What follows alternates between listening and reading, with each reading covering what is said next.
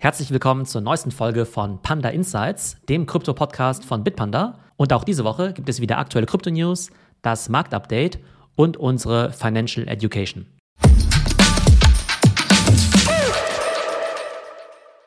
Wir fangen an mit den News der Woche und diesmal geht es um zwei Stories aus dem NFT-Bereich. Und zwar sieht es auch auf dem NFT-Markt im Augenblick gar nicht so schlecht aus. Man kann sogar fast von einem kleinen NFT-Mini-Comeback sprechen. Wir wissen ja, NFTs sind in 2021 und in der ersten Jahreshälfte 2022 total durch die Decke gegangen, aber dann auch ziemlich spektakulär gecrashed. Und das bedeutete eben, dass viele Kollektionen stark im Wert gesunken sind und auch das Handelsvolumen insgesamt sehr stark zurückgegangen ist. Wenn wir uns jetzt aber die Zahlen seit Anfang des Jahres anschauen, dann sieht es eigentlich ziemlich ziemlich positiv aus. Wenn man zum Beispiel das NFT-Trading-Volumen auf den gängigen Plattformen wie OpenSea anschaut, dann sehen wir aktuell den höchsten Stand seit letztem Sommer. Das bedeutet also, dass in den letzten Wochen so viele NFTs getradet worden sind wie schon lange nicht mehr, sowohl was die Quantität angeht, als auch das Dollarvolumen. Und bei NFT-Projekten ist es ja so, dass es davon Tausende gibt und viele davon, die verschwinden auch wieder in der Versenkung. Aber dann gibt es ja immer noch die sogenannten Blue Chips, also die ganz großen bekannten Kollektionen, die noch relativ wertbeständig sind, aber natürlich im Verhältnis zu anderen Anlagen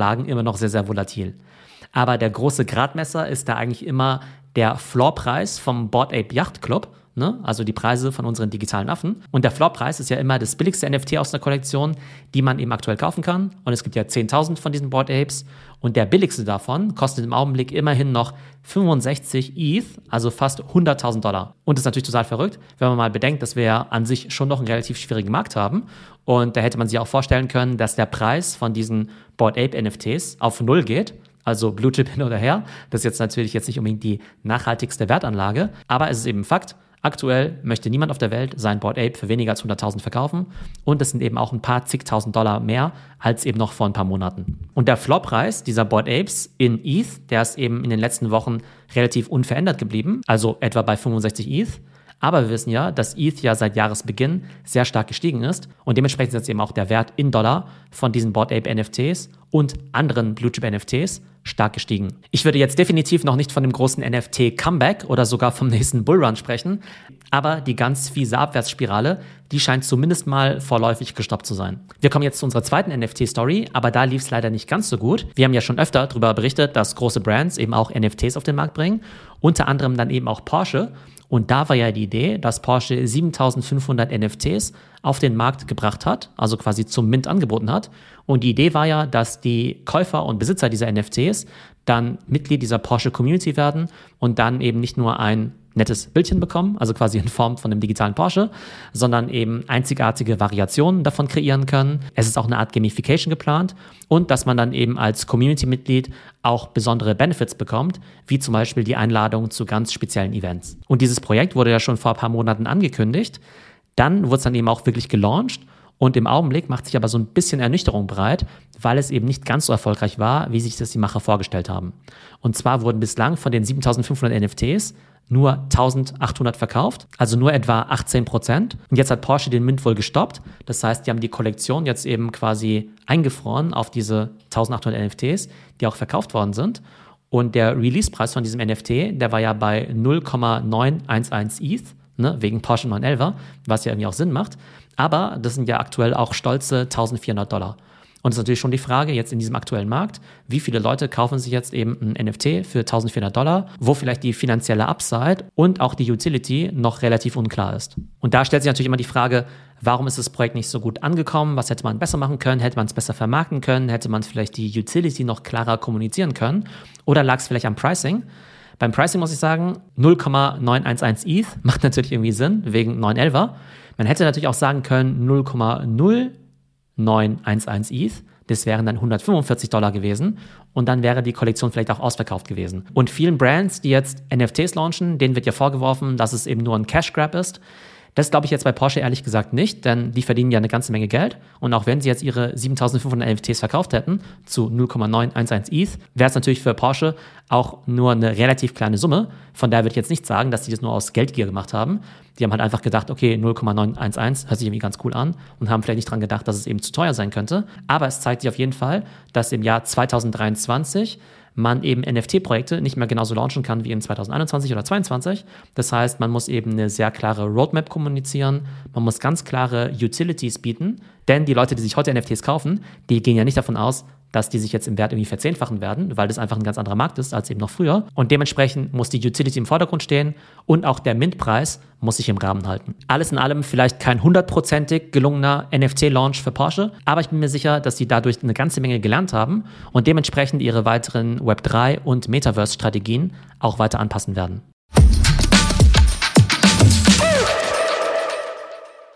Kommen wir zum Marktupdate. Und da sieht es auch diese Woche wieder ganz erfreulich aus. Wenn wir auf den Fear und Greed Index schauen, dann sehen wir einen Wert von 52. Das ist der gleiche Wert wie letzte Woche, da also unverändert. Aber im Vergleich zu vier Wochen ist es ziemlich positiv, denn da war der Wert noch bei 28. Also insgesamt kann man die Stimmung im Augenblick wirklich als verhalten optimistisch bezeichnen. Und das ist ja auf jeden Fall eine erfreuliche Nachricht. Was hat sich bei den Kursen getan? Bitcoin ist im Vergleich zur Vorwoche um fast 7% im Plus und Ethereum hat leicht geschwächelt und ist etwa 1,7% im Minus. Wenn wir uns jetzt aber mal die Zahlen year to date anschauen, also seit dem 1. Januar, dann sehen wir im Bitcoin bei plus 36%, Ethereum bei plus 29% und Solana sogar bei plus 130%. Wer sind sonst noch die großen Gewinner der Woche? Wir haben Aptos mit plus 80%. Total crazy. Zeigt uns natürlich mal wieder die Volatilität in diesem Bereich. Apecoin ist 15% im Plus und Near Protocol 13%. Wer waren die Verlierer der Woche? Shiba Inu Coin ist 6% im Minus, Polygon ist 3% im Minus und Ethereum Classic 2% im Minus. Was steht in den nächsten Wochen an, was vielleicht die Kurse stark beeinflussen könnte? Es ist wieder Earnings Season. Das bedeutet eben, die ganzen großen aktiennotierten Unternehmen, die geben ihre Quartalsergebnisse bekannt. Und die Frage ist ja immer, welchen Einfluss hat das jetzt eigentlich auf unsere Kryptokurse? Und eine Zeit lang hat man ja gedacht, okay, das hat vielleicht gar keinen so großen Einfluss. Man hat ja eine Zeit lang gedacht, dass Kryptokurse relativ unabhängig und unkorreliert sind von dem, was sonst so am Aktienmarkt passiert. Aber zumindest in der jüngeren Vergangenheit hat man eben gesehen, dass das Ganze doch relativ stark korreliert ist. Das heißt, wenn die Aktienkurse nach unten gehen, dann ist natürlich auch die Stimmung am Markt schlecht und die Leute kaufen eher weniger Krypto. Und wenn die Aktienkurse hochgehen, dann sagen die Leute natürlich, okay, ich fühle mich ein bisschen wohler mit meiner eigenen finanziellen Situation, habe vielleicht ein bisschen mehr Geld, was ich dann vielleicht auch wieder in Krypto investieren kann. Und dann steigt natürlich wieder die Nachfrage nach Krypto und dementsprechend eben auch die Kurse. Wir kommen jetzt zu unserem Education-Thema und da geht es heute um ein sehr ernstes und leider auch unerfreuliches Thema, nämlich Krypto-Scams. Und ja, Betrügereien gibt es natürlich überall auf der Welt, vor allem natürlich, wenn viel Geld involviert ist. Aber gerade im Crypto-Space geht es natürlich ein bisschen unregulierter und auch chaotischer zu als in anderen Bereichen. Und im Crypto-Space hat man oftmals eben sehr unerfahrene Marktteilnehmer. Und das wollen sich natürlich manche Ganoven zunutze machen. Von daher ist es extrem wichtig, die gängigsten Krypto-Scams eben rechtzeitig zu erkennen und sich natürlich auch vor denen zu schützen. Und zwar möchte ich heute über fünf Arten von Scams sprechen, nämlich ICO-Scams, Investment-Scams, Social-Media-Scams, NFT-Scams und Recovery-Scams. Fangen wir an mit den ICO-Scams. Und zwar ICOs sind ja Initial Coin Offerings und die gibt es ja dann, wenn ein neues Krypto-Projekt eben zum ersten Mal einen Coin rausbringt. Also genauso wie es ja den IPO, also die Aktien-Neuemission an der Börse gibt, gibt es eben bei Krypto-Projekten den ICO, das Initial Coin Offering. Und in der Vergangenheit gab es natürlich super ICOs, wie zum Beispiel auch bei Ethereum. Und wer damit dabei war, der hat natürlich ein ziemlich gutes Geschäft gemacht. Und gerade deshalb gibt es natürlich immer Leute, die sich erhoffen, bei dem nächsten großen ICO mit dabei zu sein, ein cooles neues Projekt zu unterstützen und hoffentlich dabei auch zu den großen Gewinnern zu zählen. Und das zieht natürlich viele Betrüger an, indem sie nämlich Fake ICOs ansetzen. Was bedeutet Fake ICO? Da gibt es eben Leute, die so tun, als gäbe es ein neues spannendes Projekt und die simulieren das wirklich extrem gut. Das heißt, die bauen eine Webseite, vielleicht sogar ein White Paper, sagen, dass sie mit diesem neuen Krypto-Projekt irgendwie die Welt verändern wollen oder eine bahnbrechende Technologie haben und wollen dir eben diesen Token verkaufen im Zuge von so einem ICO. Und das Problem bei diesen ICOs ist ja, dass es da ganz viele neue Projekte gibt und davon sind vielleicht 99 Prozent legitim, aber 1% sind dann eben vielleicht Betrüger und ist natürlich total schwer auseinanderzuhalten, denn auf den ersten Blick sehen diese Angebote vielleicht alle seriös aus, die ganzen White Papers, die machen mehr oder weniger Sinn, denn oftmals sind ja auch bei den seriösen Projekten die White Papers so ein bisschen, ja, ich sag mal, futuristisch oder zumindest handelt es sich da um Use Cases, die es heute noch nicht gibt. Von daher ist es gar nicht so einfach, die seriösen von den unseriösen zu unterscheiden. Das Einzige, was man da empfehlen kann, ist, dass ihr wirklich extrem viel Research macht, eben wirklich schaut, okay, welches Team steckt dahinter? Was haben die in der Vergangenheit schon gemacht? Sind es jetzt eben anonyme Leute, die dieses Projekt starten? Oder kann man eben sehen, dass die Leute auf LinkedIn oder auf Twitter auch mit ihren richtigen Profilen unterwegs sind? Wichtig ist eben auch, dass ihr euch mit anderen austauscht. Gibt es eben eine Community zu diesem ICO-Projekt? Gibt es Leute, die ihr kennt, die sich im Kryptobereich super gut auskennen, die dieses Projekt beurteilen können oder sich eben damit auseinandergesetzt haben? Das ist eben total wichtig, weil wir kennen es ja, man sieht so ein ICO, das wird vielleicht super vermarktet mit einer krassen Kampagne, mit einem krassen Video und dann denkt man sich, wow, next big thing, da muss ich unbedingt dabei sein. Und dann ist vielleicht dieser ICO auch noch in zwei Stunden, das heißt, man muss irgendwie schnell reagieren. Dann setzt eben die FOMO ein und das Gehirn setzt aus. Und wir wissen natürlich immer, dass es ein Rezept für ein großes Investment-Desaster ist. Also gerade bei ICOs immer do your own research kommen wir zu der zweiten Art von Scams, nämlich Investment Scams. Und Investment Scams sind irgendwie relativ banal, dass man eben einfach sagt, hey, ähm, hier gibt es eine super Investitionsmöglichkeit, investiere doch einen Bitcoin und du kriegst irgendwie fünf Bitcoin zurück. Oder ich kenne da jemanden, der weiß, wie man magisch Geld vermehrt, investiere doch auch mit und du kriegst eben Teil der Erlöse. Was es auch gibt, sind Fake Crypto Exchanges. Das heißt, es gibt Seiten, die tun so, als seien sie ein Crypto Exchange Du zahlst da eben erstmal Geld ein, zum Beispiel 1000 Dollar. Dann erscheint auf deinem Account eine wahnsinnige Steigerung, zum Beispiel in Höhe von 5000 Dollar. Und dann denkst du dir, boah, das ist ja total cool, da muss ich noch mehr investieren. Und dann zahlst du da noch mehr ein. Aber das Einzige, was diese Webseite macht, ist, dass sie dir einfach einen Kontostand vorgaukelt. Da wird im Hintergrund gar nichts getradet und du kannst deine Deposits dann später auch nicht mehr abheben. Oder es kommt noch schlimmer du willst die vermeintlichen Gewinne abheben und an der Stelle sagt dir die Seite, um deine vermeintlichen Gewinne abzuheben, musst du jetzt noch irgendwelche Steuern zahlen, Gebühren zahlen und so weiter. Und dann denkt man sich, wow, ich hebe jetzt meine 10.000 Dollar Gewinn ab, muss aber jetzt irgendwie noch 3.000 Dollar Steuern zahlen und überweise nochmal 3.000 und am Ende ist natürlich das ganze Geld weg, sowohl das, was ich initial eingezahlt habe, als eben auch die vermeintliche Steuerzahlung für die vermeintlichen Gewinne. Und von diesen Betrügerseiten gibt es leider unzählige Varianten, viel mehr, als wir hier überhaupt aufzählen könnten. Von daher auch hier wieder extrem wichtig, mach immer dein Research und vertraue eben nur Seiten, die wirklich seriös sind, die du recherchiert hast, die du kennst und die auch andere kennen. Die dritte Art von Scams sind Social Media Scams und die haben insofern ziemlich viel mit den Investment Scams zu tun, als dass die meisten Scams eben über Social Media kommen. Das heißt, die Leute, die kontaktieren dich über verschiedenste Kanäle und es könnte eben Twitter sein, TikTok, Facebook oder eben auch Discord, weil sie eben einfach wissen, da sind Leute, die sich für Investments interessieren oder eben auch für Krypto. Und da gibt es ja ganz unterschiedliche Zielgruppen. Man könnte jetzt zum Beispiel sagen, dass auf Facebook ja tendenziell ältere Leute sind. Ältere Leute kennen sich ja manchmal nicht ganz so gut mit neuen Investmentsachen oder Krypto daneben aus. Und das wollen sich die Betrüger natürlich auch zunutze machen, indem sie eben sagen, okay, ich gehe gezielt bei Facebook vielleicht auf etwas ältere Leute, die sich vielleicht nicht so gut auskennen, die vielleicht auch ein bisschen leichtgläubig sind und bringe die um ihr hart verdientes Geld. Und leichtgläubige Leute gibt es natürlich nicht nur unter den Älteren, sondern natürlich auch unter den ganz Jungen. Das heißt, bei TikTok kannst du natürlich auch genau solche Scams haben. Da gibt es eben natürlich viele junge User, die sich auch wiederum eben nicht so gut auskennen, die vielleicht auch eher leichtgläubig sind. Und dann gibt es vielleicht irgendwelche coolen Influencer oder Leute, die erstmal cool daherkommen. Und denen vertrauen die User dann und auch die werden dann leider um ihr Geld gebracht. Eine Kombination von Social Media und Investment Scam findet man zum Beispiel auch auf Dating-Seiten. Das ist irgendwie ziemlich abgefahren.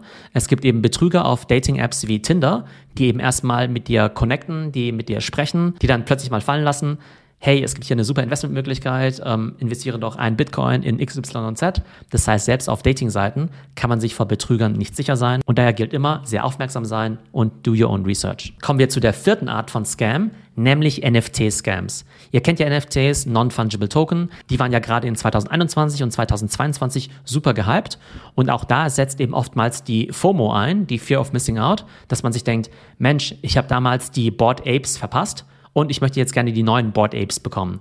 Und dann gibt es eben Betrüger, die dann eben falsche Minting-Seiten aufsetzen. Minting-Seite bedeutet ja, dass man dort vermeintlich eben NFTs kaufen kann. Und was dann aber passiert, ist, dass wenn ihr euch jetzt eben mit eurer Crypto-Wallet mit dieser falschen Minting-Seite connectet, dass euch dann die ganze Wallet ausgeräumt werden kann. Also stellt euch vor, ihr habt in eurer Crypto-Wallet jetzt irgendwie fünf NFTs drin und vielleicht 5000 Euro und ihr seht jetzt ein tolles neues Projekt, von dem ihr denkt, boah, das ist das neue Mega-NFT. Ihr geht auf die Webseite drauf, connectet eure Wallet und erteilt damit auch die Genehmigung, dass quasi eure Token aus der Wallet raus transferiert werden können. Und Sekunden später sieht man plötzlich, dass eure Wallet leer ist und diese ganzen Token, sowohl Bitcoin, Ethereum als auch eure NFTs, plötzlich auf der Wallet des Betrügers liegen. Wenn das einmal passiert ist, kann man leider überhaupt nichts mehr machen. Das ist extrem schwer nachzuvollziehen. Man kann den Schaden zwar bei der Polizei melden, aber die Erfolgsquote ist wirklich extrem gering. Und die meisten dieser NFT-Scams, die kommen über Discord und Twitter. Also auch da wieder extrem aufmerksam sein, niemals auf fremde Links klicken und Nachrichten von fremden Leuten einfach ignorieren. Kommen wir jetzt zur fünften Art der Krypto-Scams, nämlich sogenannte Recovery-Scams. Was bedeutet das? Das bedeutet, dass wenn ihr schon mal betrogen worden seid, ihr eben Gefahr lauft, einfach nochmal betrogen zu werden. Was bedeutet das? Wir haben ja vorhin schon die verschiedenen Arten von Scams beschrieben. Und nehmen wir mal an, ihr seid Opfer geworden eines NFT-Scams oder eines Investment-Scams. Dann kann es ja sein, dass ihr auf Twitter um Hilfe fragt und sagt, hey, äh, mein NFT wurde geklaut, wer kann mir helfen? Oder ihr googelt vielleicht nach, äh, mir wurde mein Krypto geklaut, wer kann mir helfen? Und dann melden sich Leute bei euch, die euch vermeintlich helfen wollen und sagen, hey, ich bin Experte darin, gestohlene Kryptowährungen wieder aufzuspüren und dir wieder zurückzubringen. Und da sollte man auf jeden Fall extrem hellhörig werden, denn das sind natürlich Leute, die ganz genau wissen, Leute, die gerade eben betrogen worden sind, die sind natürlich auch manchmal sehr emotional und denken eben nicht so nach und dadurch eben auch leichte Opfer für eine weitere Art von Scam. Und die könnten euch zum Beispiel sagen, hey, ich kann dir dabei helfen, dein Krypto und deine NFTs wiederzubekommen.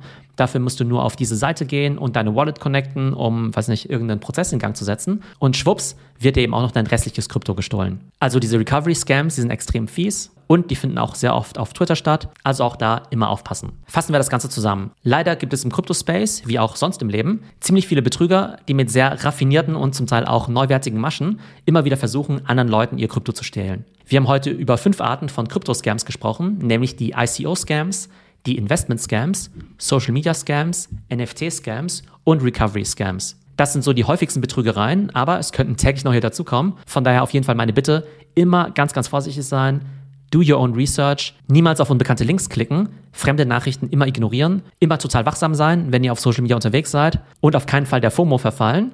Immer, wenn ihr was mit Geld macht, auf jeden Fall immer überlegen. Also, auch wenn ihr extrem spannende Sachen online seht und if it's too good to be true, dann ist es meistens auch nicht true.